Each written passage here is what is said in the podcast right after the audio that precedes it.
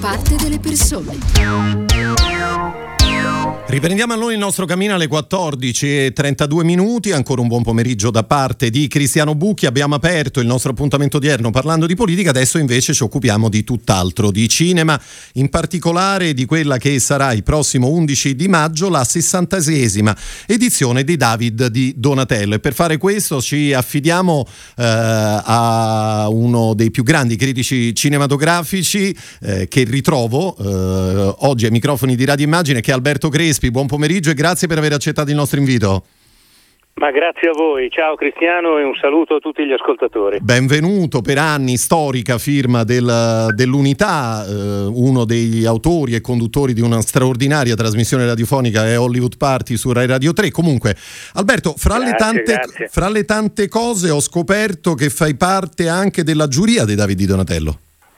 Sì, come molte persone, devo dire. La giuria dei Davide Donatello è molto ampia. Ecco, ci, ci spieghi tutto... com'è composta questa giuria? Perché ho letto di candidati, vincitori, esponenti di cultura, società e quant'altro. Sì, hai detto bene. Eh, sono i, votano per i Davide Donatello quasi tutti i professionisti del cinema italiano nelle varie professioni, registi, attori, tecnici, montatori, fotografi eh, e quant'altro eh, si, si, viene automaticamente inseriti in questa giuria nel momento in cui si vince un David o anche credo nel momento in cui si viene nominati, mm. si entra in una cinquina, ma si può essere anche chiamati per eh, invitati, ecco, per acclamazione. In questo il meccanismo è identico a quello degli Oscar. Perfetto, allora fa... lì... Sì, prego, scusami. E poi c'è, e poi c'è una parte de- denominata sul sito dei David, dove sono appena andato a controllare, cultura e società, forse una definizione un po' solenne, che sono appunto professionisti ma sempre del settore. Ecco. Eh, a me è stato chiesto da Piera De Tassi, dalla Presidente dei David, di partecipare due o tre anni fa in quanto giornalista che si occupa di cinema più o meno da una quarantina d'anni. Ecco, eh sì, eh sì, è proprio così. Eh, allora, intanto ti chiedo eh, che edizione sarà, perché quella del 2020 è stata la prima edizione in tempo di Covid, no? C'era un Carlo eh, Conti sì. da, da, solo in studio, eh, lo stesso accadrà credo quest'anno, giusto? Diretta su Rai 1, eh. sempre lo stesso presentatore Carlo Conti, qualche novità oppure no? Mm, temo di no, perché l'anno scorso si sperava tutti di uscire da questa situazione nel giro di pochi mesi, invece e invece siamo ancora qui. Credo che le premiazioni saranno anche quest'anno in, eh, in remoto. Fammi aggiungere solo una cosa, Cristiano. Sì, prego. Ehm, eh, non tutti votano per tutte le categorie. Per esempio, noi, appunto, i cosiddetti esponenti della cultura e della società, non so bene a quale delle due categorie iscrivermi, eh, votiamo solo per alcune categorie. Eh, poi però, una volta che sono state stabilite le cinquine, si, si vota per tutti quanti. E in que- anche in questo è molto simile al funzionamento degli Oscar, dove in fase di nomination si vota per categoria e poi tutti votano tutto. Questo senza paragonare il David all'Oscar, eh? attenzione, non, non, non, met- non, leggete questo pensiero eh, nelle mie parole. L'Oscar è il premio più importante del mondo ed è il premio che l'industria hollywoodiana assegna a se, stesso, a se stessa. Il David è un premio nazionale italiano, ci sono premi simili in quasi tutti i paesi europei, in Francia sono i César, in Inghilterra i BAFTA, in Spagna si chiamano Goya, bello, il nome più bello. Sì, molto bello, è vero. E da noi, da noi è il Davide Donatello. E Donatello. Crespi, tu per quali categorie hai votato? Eh, ho votato per una dozzina di categorie, ovvero le meno specifiche, le meno tecniche, diciamo così. Ci puoi ecco. fare qualche esempio, un paio di esempi, tanto per capire? Sì, sì, film, regia, eh, eh, attori, eh, e poi anche il documentario, eh, ecco, mentre invece per le categorie più tecniche, appunto montaggio, sonoro, così dove eh, evidentemente si, si, ritiene giustamente che serve una, un occhio tecnico un pochettino più allertato di, di quello di spettatori, sia pure spettatori di professione, va, definiamoli così, votano appunto i, gli appartenenti a questa categoria. Perfetto, allora facciamo intanto... Il voto è segreto naturalmente, certo. per cui non chiedermi cosa... No, ma cioè, come vedi, insomma, sono, sono qui attentissimo diciamo, alle, alle, domande. No, facciamo un piccolo passo indietro, torniamo a quella che è stata appunto l'edizione 2020 dei David di Donatello e sentiamo nella categoria come miglior film, miglior attore, miglior attrice quali sono stati 12 mesi fa per l'appunto i vincitori. Sentiamo. Il miglior film Premio Davide Donatello 2020 va a Il Traditore di Marco Bellocchio, prodotto da IBC Movie Kavak Film con Rai Cinema. Miglior attore protagonista, premio Davide Donatello a Pier Francesco Favino per il film Il Traditore. E guarda che bellezza, tutti gli altri ti hanno applaudito. Apro la busta e vediamo chi è la miglior attrice protagonista. Davide Donatello a Jasmine Trinca per il film La Dea Fortuna. Allora abbiamo sentito Alberto Crespi Oltre, oltre, alla sì, voce sì. di Carlo Conti, anche quella di Piera De Tassis, che l'anno scorso ha proclamato sì, certo. il, il, film vincitore, Il Traditore. Pier Francesco Favino, che quest'anno ci riprova con una Mamet, giusto? Eh, ci riprova e secondo me ci riesce di nuovo.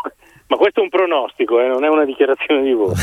Assolutamente, va bene. Senti, allora facciamo una cosa, Crespi, veniamo un attimo anche alle polemiche, che, eh, come dire, no? un po' come accade col Festival di Sanremo, esatto, un po' come accade nel Festival di Sanremo, le polemiche non mancano mai, no? Perché dopo l'annuncio delle candidature Davide Donatello 2021, Gabriele Muccino, eh, come ha scritto la stampa, ha tuonato su, su Twitter, intanto contro i giurati sì. del, del premio, perché deluso per la scarsa attenzione per il suo film Gli anni anni più belli. Um, esatto. Ha scritto: quel, Questa volta l'avete fatta grossa, eh, ma non è finita qui perché il regista, poi in un post successivo, se l'è presa anche con i fratelli di Innocenzo e il loro favolacce, scrivendo di non essere riuscito a finirlo di vedere. Eh, e su Wikipedia qualcuno addirittura si è divertito ad aggiornare la, la pagina la del, de, del, film. Esattamente. O dei gemelli, non mi ricordo. Comunque, eh, che cosa è successo? Perché si è arrabbiato così tanto Gabriele Muccino? Dunque, allora andiamo con ordine. Eh, in primo luogo, che se la prenda con noi giurati va benissimo. Sì. Ci sto. Mi sembra molto meno elegante che se la prenda con i, con i gemelli di Innocenzo. Con che, i colleghi, insomma. Che, che, hanno l'unica colpa di essere stati candidati, insomma. E soprattutto affermando di non aver visto il film. No? È, il solito, è il solito vecchio paradosso, non l'ho visto e non mi piace. Ehm, naturalmente ogni polemica è legittima, Gabriele Muccino ha il diritto di dire assolutamente ciò che vuole. Certo.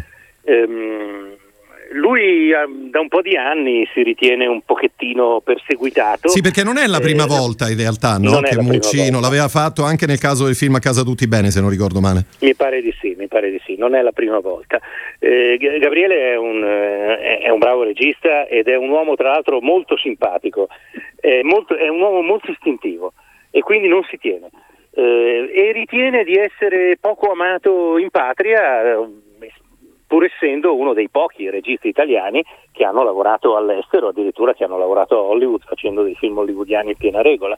Questo è un po' un tormentone del cinema italiano e eh? anche Luca Guadagnino ogni tanto afferma di essere poco amato in patria e più famoso all'estero. A volte succede il vecchio detto Nemo profeta in patria. Eh, come ripeto, eh, la rabbia eh, per la mancata candidatura anche da parte di Giovanni Veronesi, anche da parte di Pupi Avati, insomma, è naturalmente legittima. Per cui bisogna un po' statare una leggenda, Cristiano, se me lo consente. Prego. Anche, anche in questi giorni sui social in altre, in altre sedi ho visto interventi molto nobili dicendo ma i film non dovrebbero partecipare ai premi, i film non sono cavalli che corrono ai gran premi, eccetera, eccetera, l'arte non dovrebbe essere valutata con i premi. Allora, il valore artistico dei film naturalmente prescinde dai premi e anche l'Oscar è stato vinto da film orrendi nel corso della sua storia. Però la verità è che tutti tengono moltissimo ai premi. Eh, non, non, è vero che gli artisti non vogliono, non sono competitivi, anzi sono estremamente competitivi, quasi tutti. Per un Woody Allen che si rifiuta di andare a Hollywood anche quando sa che l'Oscar lo vince, come l'anno di Io Annie, no? che quella sera lui stava suonando il clarinetto nel suo locale a New York, ecco, per un Woody Allen ci sono centinaia, migliaia di registi che invece ai premi, ai Leoni, alle Palme, ai David, agli Oscar, eccetera, eccetera, tengono moltissimo. Ecco.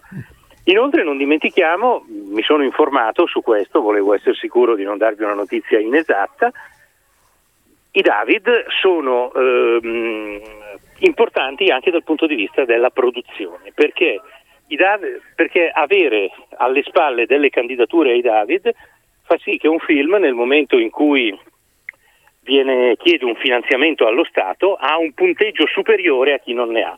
Detto, detto in soldoni, tu presenti un film al Ministero, un progetto, e se tu puoi affermare di avere come attori, per dire, ecco, Pier Francesco Favino e Margherita Bui, che di David ne ha vinti una marea, come montatore uno che ha vinto dei David, come costumista, eh, tutti questi premi pregressi fanno punteggio e ti danno maggiori chance di avere un finanziamento statale.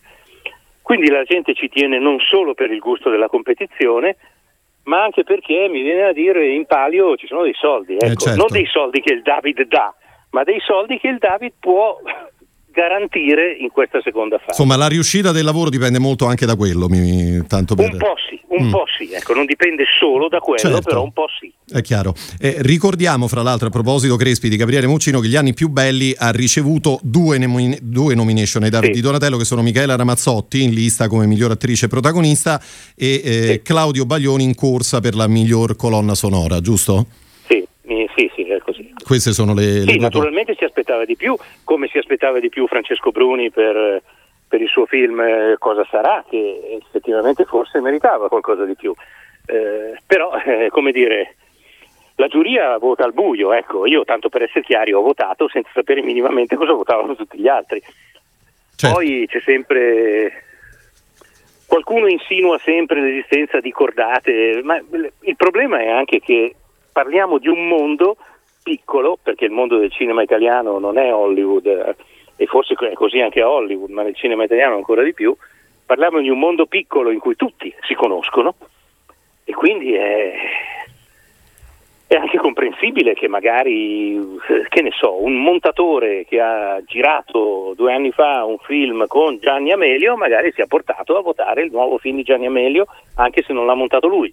Ho fatto un'ipotesi, eh? certo, certo, ho fatto un esempio tra i mille possibili. Assolutamente. Allora, Crespi, io volevo ricordare che come miglior film eh, le pellicole appunto candidate sono Favolacci eh, con la regia di Fabio e Damiano D'Innocenzo, Mamet eh, la regia di D'Amelio, di Amelio, Le sorelle Macaluso, Emma Dante, Miss Marx, Susanna Nicchiarelli e poi volevo nascondermi eh, la regia di Giorgio Diritti, mentre sì, per Giorgio. quanto riguarda l'attore protagonista eh, i cinque candidati sono Elio Germano per voler volevo nascondermi, Kim Rossi Stewart con Cosa sarà, per, per Francesco Favino con Amamet, Renato Pozzetto, Lei mi parla ancora e Valerio Mastandrea per eh, Figli, mentre per quanto riguarda le attrici protagoniste abbiamo Vittoria Puccini con 18 regali, Sofia Loren, La vita davanti a sé, Paola Cortellesi Figli, Alba Lorvacher con Lacci e Michela Ramazzotti gli anni più belli. Um, colpisce il nome Devo di... dire che sono sì. cinquine rispettabili. Eh? Assolutamente eh? sì, assolutamente sì. Insomma, attrici, attrici comunque importanti, no? Sì, sì, no, infatti. Ah, l'unica sorpresa, ma non riguarda un giovane, anzi riguarda un grande vecchio, eh, la vera sorpresa è Renato Pozzetto, eh sì. che è molto bravo nel film di Pupi Avati. È vero, è vero. Ecco, quanti anni ha oggi Pozzetto, Crespi? Eh, credo 82, 83. Eh sì, ha superato gli 80. Pare del 40. Superato... Forse, quindi no, forse va per gli 81, credo. Quindi insomma... O li ha, o li ha fatti, non, non, so, non mi ricordo quando è il suo compleanno. Certo. Devo controllare così gli farò gli auguri. Alberto Crespi, io questo pomeriggio volevo approfittare della sua presenza qui a Radio Immagina per, se sei d'accordo naturalmente, eh, aprire in chiusura no, la, nostra, la, la, nostra, la nostra chiacchierata sul cinema e chiederti oggi, 31 marzo 2021, come sta il cinema italiano, appunto, che si è fermato ormai da più di un anno eh, e che, come dire, stenta a riprendersi. Penso ancora naturalmente alla chiusura delle sale cinematografiche tra, tra gli altri. Insomma, una situazione eh, uguale un po' in tutto il mondo, anche se dei set in giro, almeno parlo della città di Roma, che è la città che frequento normalmente, si vedono. Quindi, insomma, si è, si è tornato a lavorare ormai da, da diverso tempo. È tornato a lavorare dall'estate scorsa e non si è mai smesso. Eh, mi permetto un paradosso che qualcuno troverà di eccessivo ottimismo. Secondo me il cinema italiano sta benissimo, sono i cinema che stanno malissimo, certo. nel senso che le sale sono chiuse e che quindi non abbiamo mai avuto così tanti film in attesa di uscire. E alcuni sono film molto attesi, penso a Nanni Moretti, a Carlo Verdone, a, al secondo film di Mainetti, a, al Diabolic dei Manetti Brothers eh, e, e, e, se ne accumulano sempre di più il nuovo film di Gabriele Salvatore, ma non so, potrei stare qui fino a domani mattina. Si lavora tantissimo, io eh, parlavo non più tardi di, di poco fa con la nuova presidente del centro sperimentale, Marta Donzelli, che è una, una giovane e bravissima produttrice, e mi diceva non è mai stato difficile trovare le maestranze come in questo momento. Eh, I capi reparto, dalla fotografia al costume, al sonoro, a, eh, alla scenografia, sta, stanno tutti lavorando. Eh, il problema è quando potremo vedere questi lavori.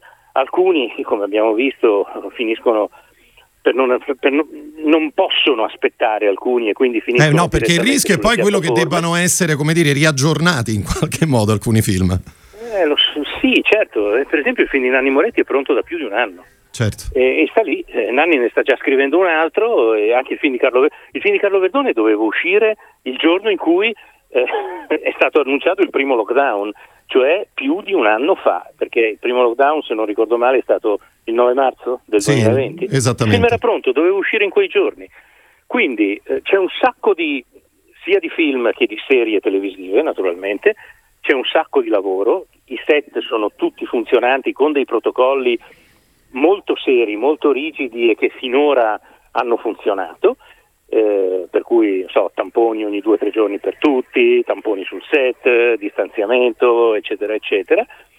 Eh, quindi c'è, c'è, tanto cinema in attesa, a questo punto la grande incognita è quando, potre, quando, e come potranno riaprire le sale. No, anche perché tutto, in tutto questo è tutto eh, certo. No, sul... perché poi il rischio, eh, Crespi, non so se sei d'accordo, è che a pagare il prezzo più alto forse eh, potrebbero essere proprio gli esercenti delle sale cinematografiche, cioè il cinema Sono lavora comunque, no? Eh. Sono gli esercenti. Ma se, se, ho ancora un minuto, vi dico una sì, cosa. Prego. Eh, io tempo fa per per Bianco e Nero, per la rivista di cui mi occupo, ho fatto un'intervista proprio su questo argomento a Pino Chiodo, che è il più importante, ehm, come dire, è, è, il più importante aggiustatore di sale cinematografiche che ci sia in Italia. È uno che organizza le arene estive, organizza le proiezioni per i festival ed è la persona a cui tutti si rivolgono quando hanno un problema, un proiettore rotto, un software che non, che non funziona che, e così via. E lui mi ha detto una cosa che io non sapevo e che vi, vi, vi riferisco, insomma, ormai la proiezione in tutti i cinema è digitale, non c'è più il proiettore con la pellicola, no? I, I, film arrivano con dei DCP o comunque con dei file che vanno caricati. Pinocchiodo mi ha detto che si, un, un, proiettore, eh, la, la, cabina di proiezione di un cinema ormai è come un computer che non può stare fermo, non può stare spento se tu per un anno hai tenuto chiuso il tuo cinema, ah, ci sono 99 probabilità su 100 che vai a riaprire, accendi le macchine e non ci trovi più nulla dentro. I software sono tutti andati, sono tutti si direbbe in gergo, certo. Magnetizzati, andati. Per tenere in funzionamento un cinema tu almeno una volta alla settimana devi accendere le luci, far partire le macchine e collaudarle. Quindi pensate le, la, la spesa che hanno avuto queste persone senza avere il minimo introito per non parlare naturalmente anche dei posti di lavoro dei, dei, proiezionisti, delle cassiere, di quelli che vendono i popcorn, insomma. Ecco, quello è il settore in cui siamo sull'orlo del dramma, anzi eh sì. no, siamo già dentro il dramma, ecco, siamo sull'orlo della tragedia. È lì che bisogna intervenire, è lì che anche la politica deve fare il suo, perché un minimo di assistenza a questa persona va dato, altrimenti i cinema non riaprono e quindi potremmo avere il paradosso di avere decine di film anche molto importanti che sono pronti per uscire e non ci sono i cinema per farli. Ecco, dobbiamo assolutamente evitare questo paradosso. È così. Va bene, allora io intanto ringrazio Alberto Crespi per essere stato quest'oggi con noi. Buon lavoro intanto con uh, i Davide Donatello. Ricordo il prossimo appuntamento 11 di maggio con la 66esima eh, edizione. Seguiremo un appuntamento e poi magari avremo modo anche di commentare il risultato finale. Grazie, ad, Alberto Cre- grazie ad Alberto Crespi, buon pomeriggio. Eh, noi siamo giunti con questo al termine del nostro appuntamento con Ora di Punta. Vi ricordo che ci ritroveremo puntuali domani intorno alle ore 14 14 vi ricordo anche che il podcast della trasmissione lo potrete trovare eh, nel giro di pochi minuti sul portale di immagina.eu e su tutti gli aggregatori di podcast. Io ringrazio anche Ilenia Daniello quest'oggi alla parte tecnica, Silvio Garbini per il lavoro allo streaming, tutti voi per l'ascolto e da parte di Cristiano Bucchi l'augurio di una buona giornata e a presto.